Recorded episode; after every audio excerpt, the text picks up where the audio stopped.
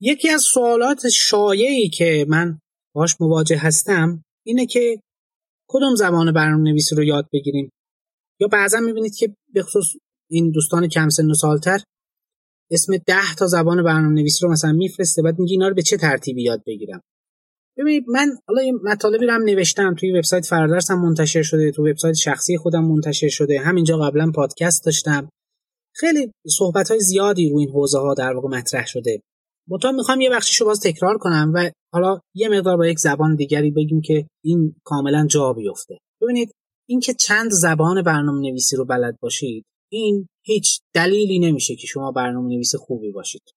اصلا به این معنی نیست. شما یه زبان برنامه نویسی رو بلد باشید ولی خوب بلدش باشید عمیق باشید. تقریبا هر برنامه ای رو بتونید باش بنویسید این بهتره. تا اینکه ده تا زبان برنامه نویسی رو خیلی سطحی یاد گرفته باشید. ببینید خود اینا لایه های مختلفی داره. اینکه گرامر یه زبان چیه و مثلا کیوردهاش چیه اینو میشه مثلا توی دو روزم توی یه روزم حتی یاد گرفت. اینکه اینا رو چجوری استفاده کنیم برای پیاده سازی یه الگوریتمی فلوچارتی یا پیاده سازی یه اپلیکیشنی این یه چیزیه که بالاخره یه ماه دو ماه سه ماه طول می‌کشه. اینکه بالاتر از این به فکر ساختار سازی باشیم به فکر object سازی باشیم اصلا مهندسی کنیم ساختارمون نرم افزارمون رو و solution مون رو این بازی چیزیه که نیاز به سالها تجربه داره. حتی بعد از یاد گرفتن شما باید اینها رو مطالعه بکنید برنامه های مختلف رو ببینید سبک های مختلف رو ببینید و اینکه یک طراحی اصولی داشته باشید در کنار دانش برنامه نویسی یعنی اینکه ما دایره لغاتمون و روش هامون رو زیاد می‌کنیم باید یک سری دیزاین پترن ها رو هم یاد بگیریم. من می‌خوام اینا رو جمع بندی کنم. بگم یعنی دانش برنامه نویسی اون چیزی که ما رو تبدیل می‌کنه به یک برنامه نویس خوب به یک توسعه دهنده خوب و به یک مهندس خوب در حوزه نرم افزار. این هیچ ربطی به زبان برنامه نویسی نداره. اگر حالا یه جابجایی هایی هم اتفاق بیفته به خاطر تغییر زبان اینا اونقدر جزئی که میشه واقعا ازش چشم پوشی کرد. سعی کنید شما یک زبان برنامه نویسی که پیشنهاد من جاوا یا سی شارپه برای شروع اگر می‌خواید برید. البته اگه سختتونه می‌تونید از مثلا سمال بیسیک یا ویژوال بیسیک هم شروع بکنید. از پایتون می‌تونید شروع کنید. از مطلب می‌تونید شروع کنید. اینا برای شروع خوبن. یا از سی شارپ و Java از هر کدوم خواستید شروع کنید. این یه موضوعیه که شروع کردنش با یک زبان باید اتفاق بیفته و تعمیقش هم روی همون زبان اتفاق بیفته و به اندازه کافی شما دانش که به دست بیارید نگاه اصولی به دست بیارید زبان دیگر رو بخواید یاد بگیرید فقط در حد ترجمه انگار داره تو ذهن شما تغییر اتفاق میفته قرار نیست چیزهای جدید رو یاد بگیرید. یعنی اون چیزی که از برنامه نویس بودن می‌تونیم وابسته به زبان خاص بدونیم این 5 درصد 10 درصد 90 درصدش بین همه زبانهای برنامه نویسی مشترک به خاطر همین اولا سعی نکنید مدام زبانهای مختلف رو یاد بگیرید و کوچ کنید و این انرژی رو خیلی هدر میده. از یه طرفی هم واقعا اهمیتی خاصی هم نداره که با کدوم زبان شروع بکنید مهم اون دانش شما هست. واقعا من خیلی دیدم خیلی زبانهای برنامه‌نویسی زیادی هم بلدن ولی خب سبک برنامه نویسی مناسب رو یاد نگرفتن. هنوز یه مقدار در واقع کار دارن. می‌دونید مثل چیه؟ مثل اینه که یک نفری یاد گرفته و مثلا یک زبان فارسی رو انگلیسی رو عربی رو ترکی رو یاد گرفته. حالا به یه حدودی صحبت هم می‌کنه ولی خب مطالب پیچیده رو نمی‌تونه بیان بکنه. یا مثلا بهش میگیم یه چیزی بنویس نمی‌تونه از خودش خلق کنه. قابلیت املا رو داره می‌تونه یکی بگه بهش بنویسه. یا یک با یه تمپلیتی بره جلو. اما اینکه خودش یه چیزی رو خلق کنه این درش پرورش نیافته.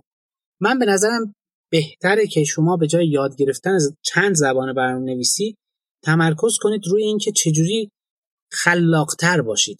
انشانویسی رو یاد بگیرید. مستقل برید جلو. این موضوع به مراتب مهمتریه. حالا بله شاید برای شما مثلا می‌خواید تو حوزه وب کار کنید تو حوزه موبایل کار کنید تو حوزه دسکتاپ کار کنید هر جایی می‌خواید کار کنید تو حوزه آکادمیک کار کنید. خب طبیعتا اینجا بعضی از زبانها به بقیه ارجحیت دارن. البته در مورد این انتخاب ما قبلا هم صحبت کردیم. خیلی وقتا شما کار یکی دیگر می‌خواید ادامه بدید مجبورید برید همون یاد بگیرید. این دیگه چاره ای نیست. نه یه کاری رو از صفر می‌خواد شروع کنید خب یه جستجو می‌تونه این کمک رو به شما بکنه که مثلا اگر در حوزه وب هستید خب option های مختلفی وجود داره. می‌تونید از اکوسیستم مایکروسافت استفاده کنید از ASP.NET که حالا هم با Visual Basic میشه نوشت هم با سی شارپ میشه نوشت.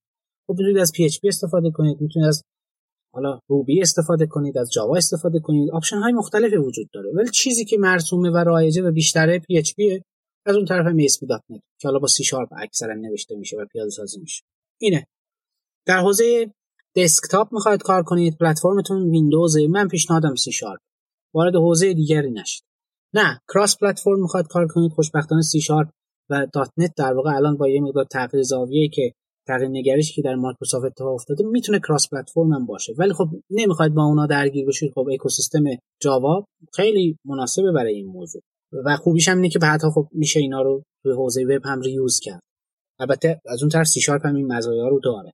و خب ویژوال بیسیک هم انتخاب خوبیه ولی خب خیلی ها واقعا جدی نمی‌گیرن ولی واقعا زبان قوی شده به ویژه با تغییراتی که توی چند سال اخیر درش اتفاق افتاده.